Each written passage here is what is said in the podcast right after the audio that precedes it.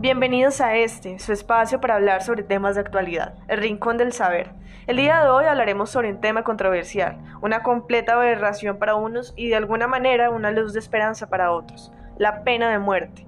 Mi nombre es Sarita Martínez y hoy abriremos paso a la conversación y trataremos de brindarles a ustedes, nuestros oyentes, ciertas bases para determinar una postura respecto a la pena capital. Comencemos. Para dar inicio es imperativo resolver algunas dudas que rondan nuestras mentes a la hora de abordar un tema tan complejo como este. ¿Cuál es el inicio de todo? ¿Dónde nace el concepto y la práctica de la pena de muerte? ¿Es un problema o es una solución? ¿Qué dice nuestra constitución política de 1991 sobre ella? Para hablar de su origen debemos remontarnos al año 1700 a.C., donde apareció por primera vez la ley talión, un principio jurídico cuya norma imponía un castigo que se asemejara al crimen cometido. Este es quizás el registro conocido más antiguo sobre la aplicación de la pena de muerte. Se dice que fue aplicada tanto en el mundo oriental como en el griego y romano. Al día de hoy, bastantes siglos después, en la época moderna, aún hay países que siguen utilizando la pena máxima como forma de difundir terror en las personas que siquiera piensen en cometer un delito grave.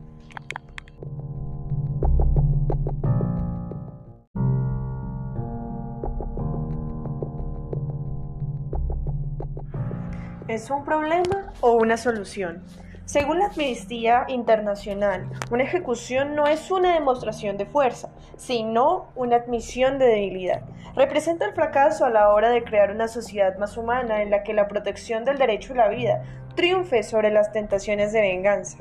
Sin embargo, según el antiguo presidente de Guatemala, el señor Alejandro Guiametti, ve favorable emplear la pena de muerte en dicho país lo evidenciamos en el siguiente discurso y cito. Es hora de que vayamos pensando en reclamar la aplicación de la pena de muerte para ciertos delitos. De esta forma podemos evidenciar que existen demasiadas posturas encontradas respecto a la justificación de esta medida.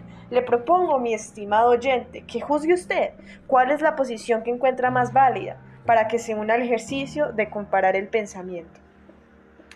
Ahora debemos hablar sobre el territorio que nos concierne, Colombia, ¿Qué nos dice la Constitución de 1991 sobre la pena de muerte? En el artículo 11 de la Constitución Política Colombiana se dice, el derecho a la vida es inviolable, no habrá pena de muerte. Según la abogada penal Estefanía Osorio Hernández, nos dio su postura frente a este tema, y cito, la pena de muerte es una institución extinta y por tanto ella debe mantenerse así, atenta contra nuestra constitución, nuestros tratados internacionales, contra toda dignidad humana y por ende no es admisible en un Estado social de derecho como Colombia. Si se piensa en algún momento en un proyecto de ley en el que se busque avalar a la pena de muerte en este país, sería un retroceso en el derecho. El derecho penal nunca ha sido la solución a ningún tipo de conflicto social.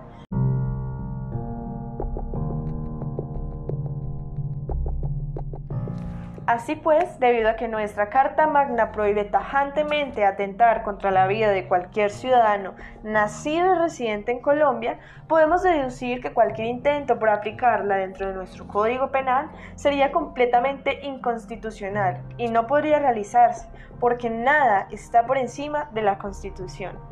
Soy Sarita Martínez. Con esto damos fin a pena de muerte y su acogida en la actualidad. Gracias por escucharnos. Hasta un próximo encuentro.